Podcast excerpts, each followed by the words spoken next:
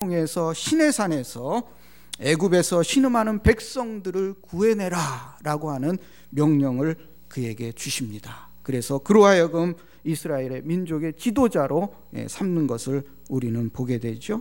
예, 그러면서 십계명을 통해서 언약 백성이라는 말을 통해서 예, 하나님께서 히브리 민족 언약 백성을 구해라라고 하는 명령을 모세에게 하는 것을 예, 보게 됩니다. 하나님께서는 구약의 각각 사람들마다 예, 그들에게 예, 맞는 어떤 약속을 하는 것을 우리는 볼 수가 있습니다.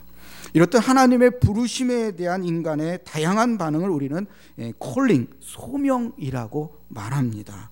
지금 여러분들은 하나님의 소명에 의해서 이곳에 오신 줄 믿으실 바랍니다. 이곳에 뭐 밥 먹으러 온 것도 아니고, 이곳에 친구 만나러 온 것도 아니고, 어쨌든 하나님의 소명, 하나님의 부르심 때문에 우리는 이곳에 와서 주님께 예배를 드립니다. 하나님 부르심 없이는 어느 누구도 하나님을 예배할 수가 없습니다. 구약에서 하나님의 부르심은 일반적으로 이스라엘 백성 전체를 언약 백성으로 부르시는 장면들이 나타납니다. 그래서 그들을 제사장 나라로 내가 너희를 삼겠다라는 표현을 여러 곳에 하시는 것을 우리는 보게 됩니다. 근데 신약은 좀 독특합니다. 신약에서는 교회라고 하는 교회라고 하는 공동체를 하나님께서 당신의 사역을 이루기 위해서 부르신 것을 우리는 보게 됩니다. 하나님의 부르심을 입은 사람들의 모임이 바로 교회라고 말할 수 있습니다. 그래서 교회의 의미 자체가 불러서 모인 무리 이것이 바로 교회고 오늘 우리들이 함께한 신앙 공동체의 모임인 것을 우리는 볼 수가 있습니다. 그래서 결국 교회의 사명은 부르심에 합당한 삶을 사는 것이 어쩌면 우리들에게 가장 큰 사명이고 목표입니다.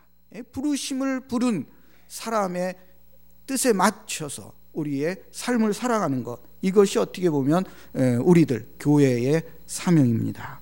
사도 바울은 감옥에서 에베소 교회를 향해서 4장 1절에 이런 말을 합니다. 부르심을 받은 일에 합당하게 행하여. 그렇죠. 부르심을 받은 일에 합당하게 행하여라고 하는 말로 4장 1절을 시작하고 있습니다. 여기서 합당하다라고 하는 그런 표현은 예, 조화롭게 또는 잘 어울리게라고 하는 그런 예, 뜻을 가지고 있습니다.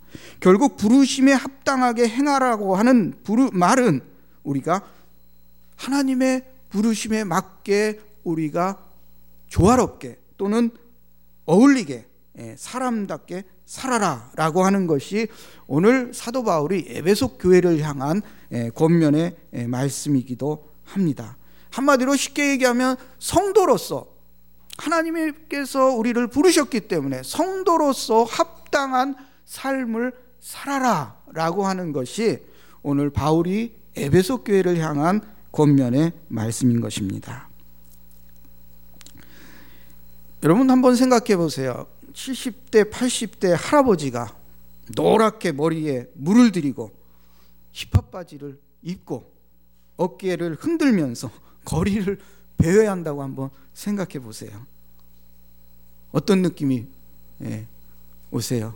그 모습을 여러분이 한번 딱 봤다 뒤에서 그죠? 어쩌면 뭐 반응이 다양하겠지만 어쩌면 예, 저웬 노숙자가 아닌가 또 이렇게 또 생각해 볼 수도 있을 거예요. 그런 오해도 살 수가 있습니다. 예, 사람들이 각 각자 연령에 맞는 어울리는 그런 옷을 입는 것처럼 성도 역시도 하나님의 부르심에 맞게 하나님의 부르심에 합당한 삶을 사는 것이 하나님께서 우리를 향한 뜻이라는 거예요.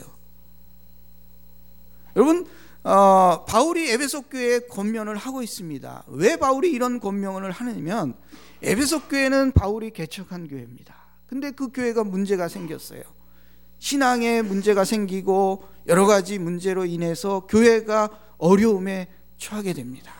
그러다 보니까 바울이 성도로서 부르심에 입은 부르심을 받은 성도로서의 합당한 삶을 너희들이 살아라라고 하는 것이 오늘 사장에 있는 또는 에베소 전체에 있는 하나님의 말씀인 것을 우리는 볼 수가 있습니다. 그렇다면 도대체 성도로서 부르심에 합당한 삶이 도대체 어떤 삶이냐?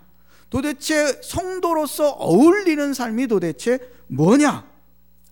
그 말씀이 오늘 2절부터 잘 나타나고 있어요. 정말 2015년 우리 정말 한 해는 정말 성도로서 우리가 어떻게 살아가는 것이 정말 부르심에 합당한 삶인지 한번 자세히 한번 예, 살펴보고자 합니다. 첫 번째 삶의 모토, 첫 번째는 겸손과 온유함을 가질 것을 본문은 이야기하고 있습니다. 겸손과 온유함. 거기 보니까 2절에 뭐라고 나와 있습니까? 모든 겸손과 온유함으로 하고 오래 참음으로 사랑 가운데서 서로 용납하라. 여러분 민수기 12장 3절에 이런 말씀이 있습니다. 이 사람 모세는 온유함이 지면의 모든 사람보다 더하다. 온유함이 지면의 모든 사람보다 더하다. 여기에서 사용된 온유함이라고 하는 말, 히브리 말로 이제 아나브라고 하는 표현을 쓰고 있습니다. 이 말씀은 자기를 낮추는 겁니다. 또는 뭐예요? 괴롭힘을 당하는 것, 겸손한 것, 이게 거기에 나와 있는 온유함을 의미하고 있는 말씀입니다. 새벽는 성경에는 이 말씀은 그렇게 표현하고 있어요. 겸손한 사람이라고 묘사하고 있어요. 겸손한 사람. 온유함을 겸손합니다. 예, 여기도 우리 성경 보니까 겸손함과 온유 어떻게 보면 예, 같은 말, 같은 의미를 가진 단어를 예, 두번 반복해서 사용한 것을 우리가 볼 수가 있습니다. 여러분 민수기 12장 3절에 하나님께서 왜 모세에게 이런 말씀을 하셨는지 우리는 잘 알 수 있는데 그게 뭐냐면 본문 배경은 모세가 구스 여자를 아내로 맞이하게 됩니다. 근데 그거를 보고 뭐예요? 형 아론과 누이 미리암이 막 비난하죠. 당신 도대체 어떻게 하나님의 지도자로서 그렇게 예? 이방 여인을 아내로 맞이할 수 있느냐? 막 비방을 합니다. 이때 모세는 뭐 어떤 변명이나 어떤 대꾸도 전혀 하지 않습니다. 거기에 보면은 전혀 모세의 반응이 나타나지 않아요. 근데 오직 하나님께서 모세를 대신해서 모세를 변명하는 장면이 나타나는 걸 우리는 보게 됩니다. 어쩌면 얼마든지 모세는 자신의 입장을 변호하거나 또는 반론을 할 수가 있습니다.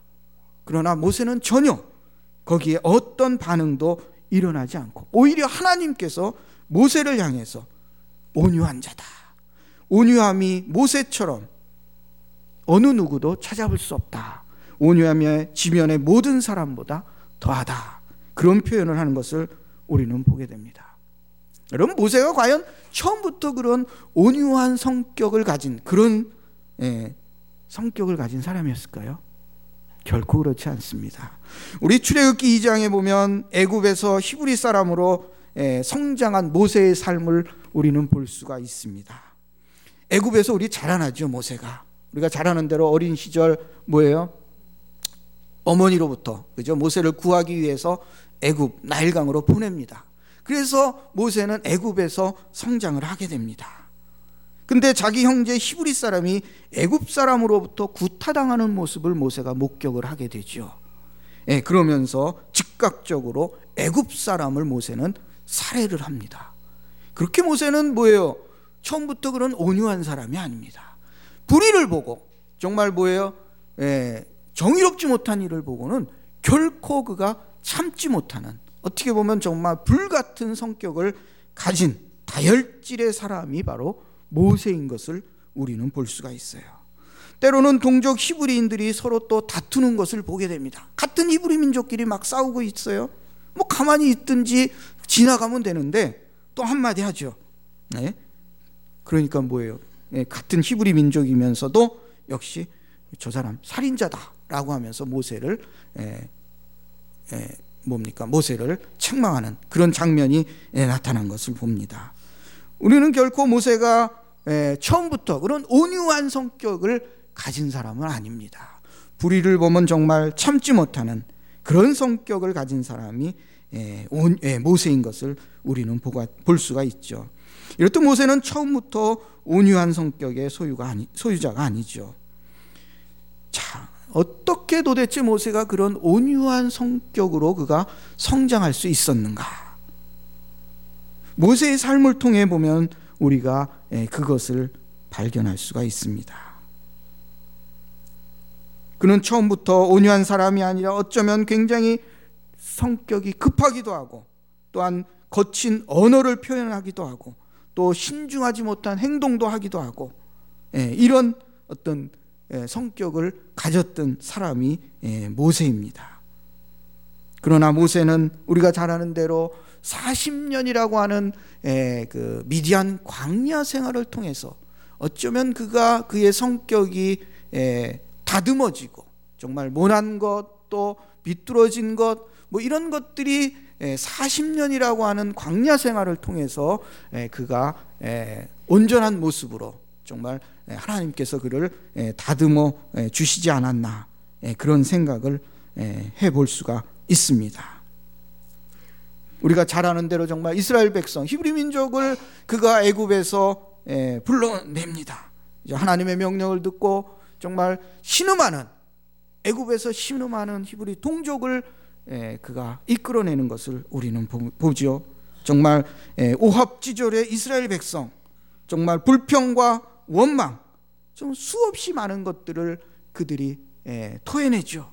그러나 그럴 때마다 모세를 향해 원망할 때마다 모세는 정말 참고 인내하는 가운데 정말 그들을 향해서 하나님께 정말 중보 기도를 드리는 그의 모습을 우리는 예, 보게 됩니다. 오히려 모세보다 더 뭐예요? 참지 못하는 분이 있어요. 그게 누굽니까? 하나님이에요. 하나님. 하나님은 뭐예요? 예, 불붙는 성격. 정말 모세 예, 정말 다 없애버리겠다. 다 멸하겠다. 정말 그런 어떤 말로 이스라엘 백성을 멸하려고 하지만 모세는 뭐예요? 제발 그러지 마세요. 제발 하나님. 어째서 당신 하나님께서 이스라엘 백성을 다 이곳에 멸하면 이방 민족들이 어떻게 당신을 보겠습니까? 오히려 하나님을 설득하고 하나님을 뭐예요? 마음을 돌리는 어떤 그런 모세의 모습을 우리는 볼 수가 있습니다. 세상에 태어날 때부터 온유한 사람은 아무도 없습니다. 온유함은 날마다 우리 자신을 훈련하고 또한 복종함을 통해 예, 온유하게 변해집니다. 사나운 사자도 훈련을 통해 조련사 말 한마디에 복종하는 것을 우리는 보게 됩니다. 자녀 성품을 위한 머리맡 부모 기도라고 하는 그런 조그만 책자가 있습니다. 자녀의 성품을 위한 머리맡 부모 기도. 예, 혹시 여러분 자녀를 두신 분, 예, 우리 그 젊은 분들을 좀이 예, 책을 한번 꼭 사셔, 사셔서 한번 읽어보시면 좋을 것 같아요. 제가 다시 한번 제목을 말씀드리면 자녀의 성품을 위한 머리맡 부모 기도. 거기에 이런 기도의 내용이 있어요. 온유한 사람은 친절하고 부드럽습니다. 그리고 사람을 편안하게 합니다. 그래서 사람들이 그를 따릅니다. 자기를 드러내지 않고 겸손하게 숨기며 주님의 의를 드러내는 온유한 마음을 갖게 하소서. 이것은 젊은 부모들이 어린 자녀들을 위해서 머리맡에서 기도를 해줄 때 사용하는 그런 기도의 내용이에요. 예, 제 애가 둘이 있습니다. 둘이 있는데 큰 놈은 이미 중학교 2학년이고 작은 놈은 5학년인데 예, 큰 놈은 저한테 기도해 달라고 안 해요. 근데 작은 놈이 기도를 해 달라고 하는데 언젠가부터는 예, 저의 기도가 아닌 엄마의 기도를 원하고 있어요. 예, 왜 그러냐 그랬더니 아빠는 기도할 때 입냄새 나서 안 된대. 멀리 가 엄마. 그러면서 이제 저는 소외당했어요. 소외당해가지고 이제 자녀들이 그렇게 여러분 예, 자기 전에 또 자녀를 위한 기도를 정말 예, 드리면 좋을 것 같은데 그 책 내용 중에 자 온유함이라고 하는 내용이 바로 그런 내용이에요. 자신을 비우게 하시고 부드러운 성품이 자연스레 묻어나는 사람이 되게 하소서. 우리 안에 있는 혈기, 미움, 시기, 욕심, 다툼을 없애지 않으면 온유해질 수 없은 줄 압니다. 성령의 열매인 온유함을 가득 채우게 하소서. 이런 기도의 내용이 예, 그책 가운데 있는 것을 볼 수가 있었습니다. 사랑하는 찬양교회 성도 여러분, 2015년도는 정말 우리 가운데 온유함으로 우리 자신들을 채우며 또한 우리 교회를 가득 채울 수 있는 예, 여러분들이 되시기를 바랍니다. 예, 두 번째는 온유, 두 번째는 바울이 뭐를 권면하냐면 오래 참음으로 사랑 가운데 서로 용납하라라는 말씀을 그가 계속해서 2절 하반절에 하고 있습니다. 오래 참음, 사랑, 용납 이 모두 어쩌면 동일한 성품을 이야기하고 있습니다. 용납하는 것은 다른 사람의 약점이나 허물을 너그러이 받아줄 수 있는 인격을 말하고 있습니다. 다른 사람을 용납할 수 있고 또한 오래 참는 인격과 사랑이 우리들에게 필요합니다. 오래 참는다는 말은 끝까지 참는 것. 도대체 얼마나 참는 것이 오래 참는 것일까? 여러분 얼마나 참는 것이 오래 참는 거예요? 얼마만큼? 예? 예? 얼마만큼 도대체? 우리 인간은 한계가 있죠. 우리 인간은 한계가 있어요. 예? 한 번, 두 번까지 하다만 세 번째는 그죠? 확 일어나죠. 예? 그러나 주님의 오래 참 얼마까지 오래 참으셨습니까?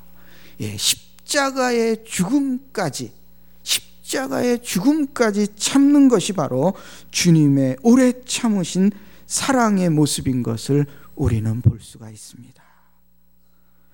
용납하려면 사랑이 필요합니다. 예수님은 창기나 세리, 병든 자, 가난한 자, 당시 모든 사람들로부터 소외당했고 율법에서 정죄한 자들과 함께 하셨으며 그들을 용납하셨고 그들을 사랑하셨습니다. 그럴 때 세리 스스로가 회개하고 변화되는 것을 우리는 보게 됩니다. 비판이 아닌 용납과 관용의 자세가 사람을 변화시킬 수 있다는 겁니다.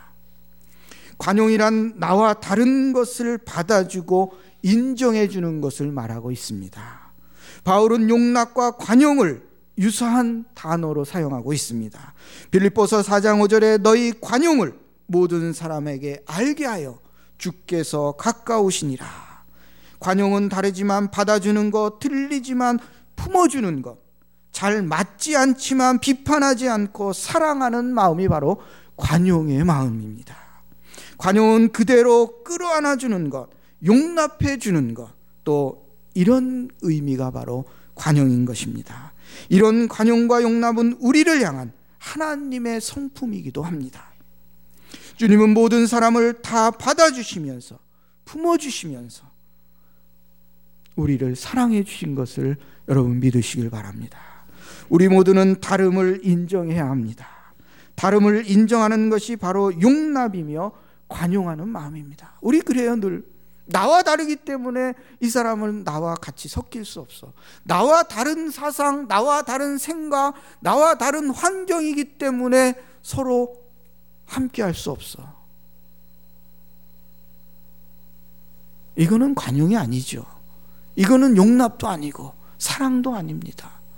이거는 배척이며 어떻게 우리가 그런 사람과 함께 할 수 있겠습니까? 최근 몇 년간 우리 사회의 가장 큰 화두는 예, 소통이라고 하는 단어를 많이 사용합니다. 여러분 굉장히 많이 쓰고 있죠. 소통이라는. 어떤 외국인이 미국 사람이 충청도 지방을 여행하다가 이발소에 들렸습니다. 영어 한마디 못하는 이발사는 예, 외국인이 들어오자 굉장히 당황했어요. 안절부절합니다. 도대체 어떻게 해야 될지.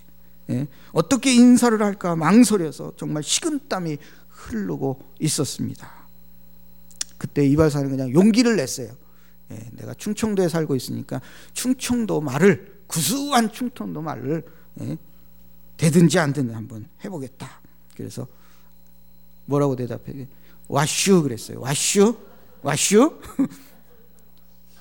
듣고 있는 미국인이 어 영어를 하긴 하는데 물론 잘하지 않는 영어지만 What's you라고 들었어요. What's you? 어? 당신 뭘 보고 있느냐? 뭐 여러분 이발소 가면 앞에 있는 게 뭐예요? 거울이죠. mirror 그랬어요. mirror. 그러니까 이 이발소가 밀어? 이발 머리를 다 밀어버렸어요. 밀어버렸어요. 그러니까 이 미국인이 당황해가지고 여러분 이 이발사 어떻게 하든지 소통하려고 하고 어떻게 하든지 뭐요 미국인이지만 외국인이지만 예, 뭔가 서로 대화를 하려고 하고 소통하려고 하고 굉장히 노력을 어, 했는데 결국 예, 예, 결과는 굉장한 참혹한 결과를 난 것을 우리는 볼 수가 있습니다. 서로 언어가 다른 사람들도 얼마든지 소통하려고 노력을 합니다. 그러나 우리는 같은 언어, 같은 환경에 살면서도 소통보다는 불통의 시대를 우리는 살아가고 있어요. 다른 사람의 의견은 전혀 들으려고 하지 않습니다. 여러분 성경 내용 중에 소통의 부재를 느낄 수 있는 것이 에, 있습니다. 여러분 혹시 알고 계세요? 성경 중에 소통의 부재, 완전히 불통, 예, 소통과 반대 불통이죠. 성경 어디 있을까요? 성경 어디 있을까요? 전혀 소통이 되지 않아요. 말은 하고 있는데 수없이 많은 말을 하고는 있는데 서로 대화가 되질 않아요. 누가 그래요? 누가? 바로와 모세, 바로와 모세도 그렇죠. 예, 네, 맞아요. 바로와 모세도 그랬고. 더, 더 많은 분량. 1장에서 38장까지 이르기까지 많은 대화를 하고는 있지만 그들의 대화는 전혀 소통되지 않아요. 욥기입니다. 욥기. 여러분, 동의하십니까?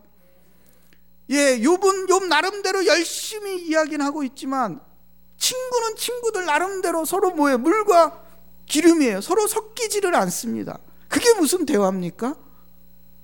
전혀 무슨 의견점도 없고 서로 동의하는 점도 없고 서로 자신들만의 이야기만 했지 전혀 그곳에는 소통이 되지 않는 모습들을 우리는 보게 됩니다. 정말 안타까운 모습이 아닐 수 없어요. 시간이 가면 갈수록 욕과 친구들의 대화는 뭐예요? 친구들은 위로한다고 하지만 위로의 차원을 지나서 욥을 정죄하고 멸시하고 하는 시간이 가면 갈수록 그들의 대화의 강도가 정말 치열할 정도로 서로 비난한 것을 우리는 볼 수가 있습니다. 우리 공동체는 어떻습니까? 우리 교회는 원활하게 소통이 이루어지고 있습니까? 성도와 성도 간의 소통, 성도와 목회자의 소통, 같은 언어를 사용하는 사람끼리 말이 통하지 않는다는 것은 그 공동체의 심각한 문제가 아닐 수 없습니다.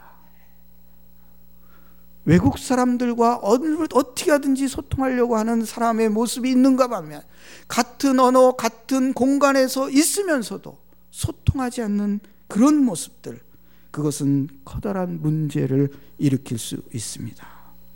어떤 글에 이런 내용이 있습니다. 사람들은 옳은 말을 하는 사람보다 자신을 이해해 주는 사람을 더 좋아한다라는 말이 있습니다.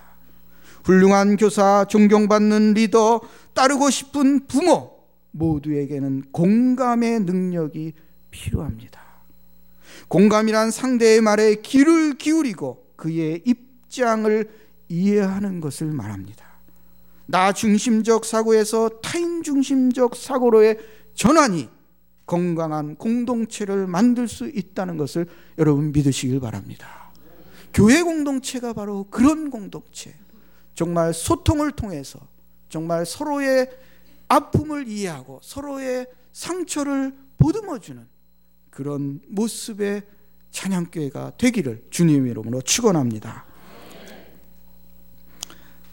세 번째는 분쟁 없이 하나가 되어야 함을 바울은 권면을 하고 있습니다. 3절에 보니까 평안에 매는 줄로 성령이 하나 되게 하신 것을 힘써 지키라. 바울은 그런 말을 하고 있습니다.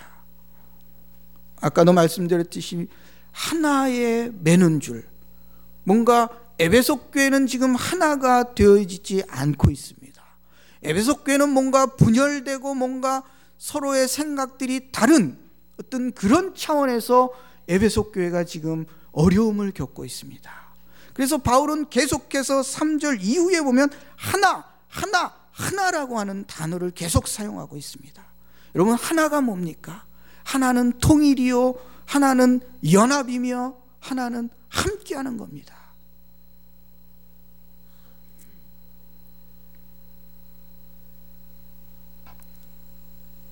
3절에 보니까 평안에 매는 줄로 성령의 하나 되게 하신 것을 힘써 지키라. 먼저 평안에 매는 줄로 우리는 연결해야 합니다. 평안에 매는 줄은 현대 성경에 서로 평화롭게 사는 것이다 라고 표현하고 있습니다. 이는 하나님과 화해하고 마음의 평화를 누리는 것을 말합니다. 같은 공동체 안에 화평해야 합니다. 인간이기 때문에 잠시 싸울 수 있습니다. 그러나 곧바로 서로 화해하고 마음에 맺힌 것을 푸는 것이 정말 진정하고 건강한 공동체인 것입니다. 다음으로 성령의 하나 되게 하신 것을 힘써 지켜야 합니다. 3절, 4절, 5절, 6절에 바울은 계속해서 하나라고 하는 단어를 사용합니다. 하나가 아닌 둘은 분열을 의미합니다. 결코 교회는 둘이 될 수가 없습니다. 성령으로 하나가 되어야 함을 그는 강조합니다. 여러분, 하나가 되는 것을 가장 싫어하는 사람이 누군지 아세요? 네? 사탄입니다. 예, 마귀예요. 마귀. 하나가 되는 것을 가장 싫어하죠. 예? 사단은 교회 구성원이 하나로 뭉쳐 있는 것을 가장 싫어합니다. 그래서 어떤 이유로든지 분열하도록 책동합니다. 현재 우리나라에도 많은 교단과 교파가 있습니다. 장로교 다시 수없이 많은 교파로 나눠집니다. 여러분 제가 있었던 학교, 제가 있는 있었던 있는 학교, 예, 그 학교는 어, 교파가 없습니다. 교단이 없어요. 예. 원래 그 설립자 되신 분이 처음부터 60년이라는 오랜 세월이 된 학교입니다. 혹시 여러분 뭐, 어, 뭐 들어보셨는지 모르겠어요. 한국 성서대학이라고 예, 그 설립자분은 굉장히 유명하신 분입니다. 그분이 원래 학교를 만드실 때도 교단 중심, 교파 중심의 학교는 배제하셨습니다. 교단을 만들었다면 아마도 크게 대학 자체가 크게 성장할 수 있었을지도 몰라요. 그러나 그분은 교파가 만들고 그 교파가 갈라지고 나누어지고 하는 것을 원치 않으셨어요. 그래서 지금도 여전히 교파가 없어요. 독립교회, 독립교회. 교단이 없습니다. 우리가 교회 보면 여러분 있죠. 대한예수교 장로회, 기독교 한국 침례회 이런 교단이 있습니다. 그러나 예, 그거 없습니다. 그거 없이 그냥 예, 교회 이름만 쓰고 하는 걸 우리가 보는데 어쨌든 교회가 분열되는 거. 그래서 사도 바울은 하나가 될 것을 예, 본문에 강조하고 있습니다. 왜 하나가 되어야 하는지, 하나가 되어야 할 이유가 오늘 4절과 6절에 나와 있어요. 왜 우리가 하나가 되어야 하는지 4절에서 6절에는 하나가 되어 하는 필연적인 이유를 본문은 설명하고 있습니다. 몸이 하나요 성령이 하나이니 이같이 너희가 부르심의 한 소망 안에서 부르심을 입었느니라. 아멘. 하나라고 하는 거. 몸이 하나요. 성령도 하나요. 부르심도 하나요. 이 사람 부르심은 이렇고 저 사람 부르심은 저렇고 그렇지 않다는 거죠. 몸이 하나입니다. 교회는 뭡니까? 그리스도가 머리가 되시고 우리는 지체입니다. 이 몸이 분열된 것은 온전한 몸이 아닙니다. 하나의 몸을 이루는 것. 이것이 바로 그리스도께서 우리를 향한 뜻인 것을 여러분 믿으시길 바랍니다. 계속해서 주도 하나요, 믿음도 하나요, 침례도 하나요, 하나님도 하나시니 곧 만유의 아버지시라. 만유에 계시고 만유를 통일하시고 만유 가운데 계시다. 몸이 하나라는 말씀은 우리가 한 몸 그리스도 안에서 한 지체를 이룬다는 말씀입니다. 결코 우리는 나누어질 수가 없습니다. 한 몸을 이루기 때문에 결코 이 몸은 나눌 수가 없는 것입니다. 우리 모두는 정말 성령으로 하나가 될 수 있기를 바랍니다. 성소, 성도의 공동체는 다양한 은사를 가진 사람들이 존재합니다. 오늘 본문의 7절에는 우리 각 사람에게 그리스도의 선물의 분량대로 은혜를 주셨다라는 표현이 있습니다. 그 은혜는 11절에 어떤 사람은 사도로 부르고 어떤 사람은 선지자로 어떤 사람은 복음 전하는 자로 또 어떤 사람은 목사와 교사로 삼았다고 말씀하고 있습니다. 오늘 특별히 교회의 직분을 받은 분들 우리 집사님들 권사님들 예, 교회 직분자들은 11절과 12절에 좀 유의를 해서 좀 읽을 필요가 있습니다. 거기 보면 하나님께서 교회 직분자들을 세우신 목적이 12절에 잘 나타나고 있습니다. 거기 보면 그런 말씀이 있어요. 이는 성도를 온전하게 위해서 직분자를 세우셨다. 성도를 온전하게 하기 위해서. 그렇습니다. 직분을 받은 사람의 역할은 성도들이 온전하여지도록 성도들을 섬기는 겁니다. 거기 본문의 말씀 보면 성도와 직분자를 구별하고 있어요. 우리가 뭐 지금 어, 그 우리 개신교회는 그런 표현이 없는데 원래 평신도라는 말을 참 많이 쓰고 있죠. 평신도. 이 원래는 사실은 뭐예요? 캐톨릭에서 사용하는 말입니다. 평신도와 그 다음에 목회자 라는 표현. 근데 그것이 자연스럽게 우리에게도 왔어요. 그래서 평신도 또는 직분자들 그렇게 구분을 하고 있는데 예, 거기 보면 직분자들은 자, 성도를 뭐예요? 섬기는 거예요. 성도를 섬긴다. 성도를 섬김으로 인해서 성도들이 어떤 일을 하기 위해서 거기 보면 성도들이 어떤 일을 하기 위해서 성도를 섬긴다고 합니까? 자, 12절 한번 같이 읽어 볼까요? 12절에 12절 시작. 이는 성도를 온전하게 하여 봉사일을 하게 하며 그리스도의 몸을 세우게 하십니다. 성도를 온전하게. 이 직분자들이 해야 될 사명이 바로 그겁니다. 직분자들은 그 11절에 나타나는 말, 예, 그런 분들입니다. 예, 그죠? 목사나 뭐 다 직분자들인데 그런 분들은 뭐 성도를 온전하게 하여 봉사의 일을 하게 하며 그리스도의 몸을 세우게 한다. 성도를 뭐에 봉사하고 그 다음에 그 성도들로 하여금 그리스도의 몸을 세우게 한다. 그죠? 그러니까 교회가 하나의 연합체로서 뭔가 유기적인 하나의 몸을 이루기 위해서 모든 사람의 역할이 있다라고 하는 거죠. 직분자들, 성도들 모두가 뭔가 하나의 몸을 형성하기 위해서 그렇다는 얘기죠.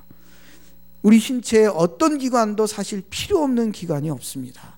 필요 없는 것처럼 보이지만 그 기관을 우리가 알지 못할 뿐이지 정말 필요한 것이며 정말 귀중한 겁니다. 우리 애가 그 편도가 커가지고 예, 굉장히 고생을 어릴 때 많이 했습니다. 편도가 굉장히 크더라고요. 그 편도가 늘 이렇게 붙어 있을 정도로 그러니까 예, 병원 가면 한결같이 하는 말이 그 떼어버리라고 수술해라 편도선 수술해라. 한의원 갔더니 절대로 그거 띄면 안 된다. 그래요. 절대로. 그렇죠? 우리 필요 없는 기관이 없습니다. 성도들도 마찬가지. 우리 모든 교회 구성원 모두가 몸을 이루는 모두에게 우리는 정말 필요한 존재고 그들로 하여금 온전한 몸을 이루기에 필요한 존재임을 여러분 믿으시길 바랍니다. 네 번째 교회는 반드시 성장해야 합니다. 13절 우리가 다라는 표현을 통해 교회 구성원 모두가 그리스도의 장성한 분량에 이르기까지 충만한 데까지 성장해야 될 것을 바울은 권면하고 있습니다. 성장은 바란다는 것입니다. 자란다는 것, 자라나는 것입니다. 하나님은 우리가 성장하기를 바라고 계십니다. 요한복음 15장 포도나무 비유가 나오고 있습니다. 거기에 보면은 포도나무 하나님이 원하시는 포도나무는 많은 열매를 맺기를 원하고 계십니다. 너희가 열매를 많이 맺으면 내 아버지께 영광을 받으실 것이오라고 표현하고 있습니다.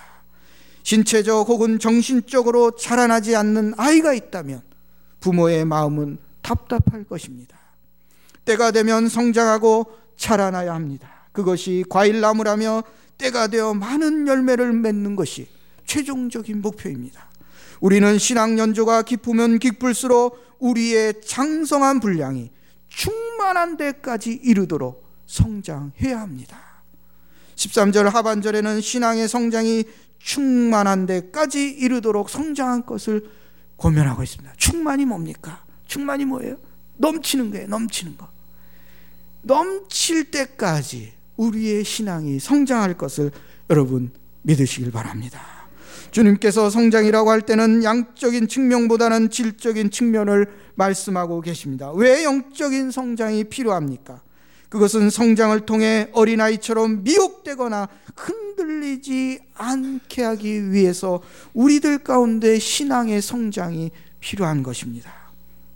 사랑하는 성도 여러분, 오늘날 우리들이 살아가는 세상을 영적 전투라고 말하고 있습니다. 사단의 세력이 우는 사자와 같이 삼킬 자를 찾고 있습니다. 우리가 성장하지 않으면 영적으로 성장하지 못하면 우리는 그들에게 먹혀 죽고 맙니다. 우리의 모든 삶이 신앙적으로 성장할 수 있기를 주님의 이름으로 축원합니다. 분명히 17절에는 영적 성장을 통해서 어린아이 단계에서 벗어나라고 명령하고 있습니다. 우는 우리는 이는 우리가 이제부터 어린아이가 되지 아니하여 사람의 속임수와 간사한 유혹에 빠져 온갖 교훈의 풍조에 밀려 요동하지 않게 하기 때문이라고 말하고 있습니다. 우리 주변에는 사람의 속임수와 간사한 유혹들이 너무너무 많습니다.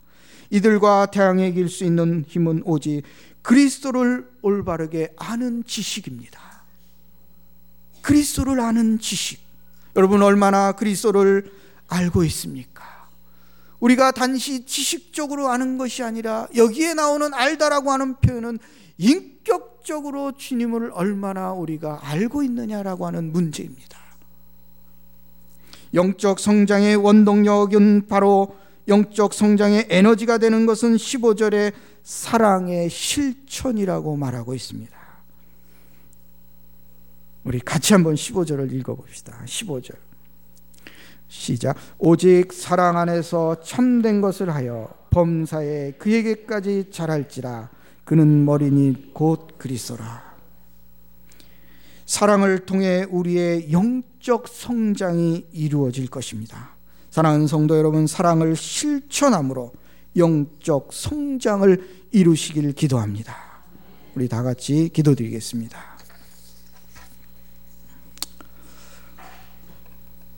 주님 2015년을 우리에게 주시고 첫 주일을 주님께 드릴 수 있게 해주신 은혜를 감사를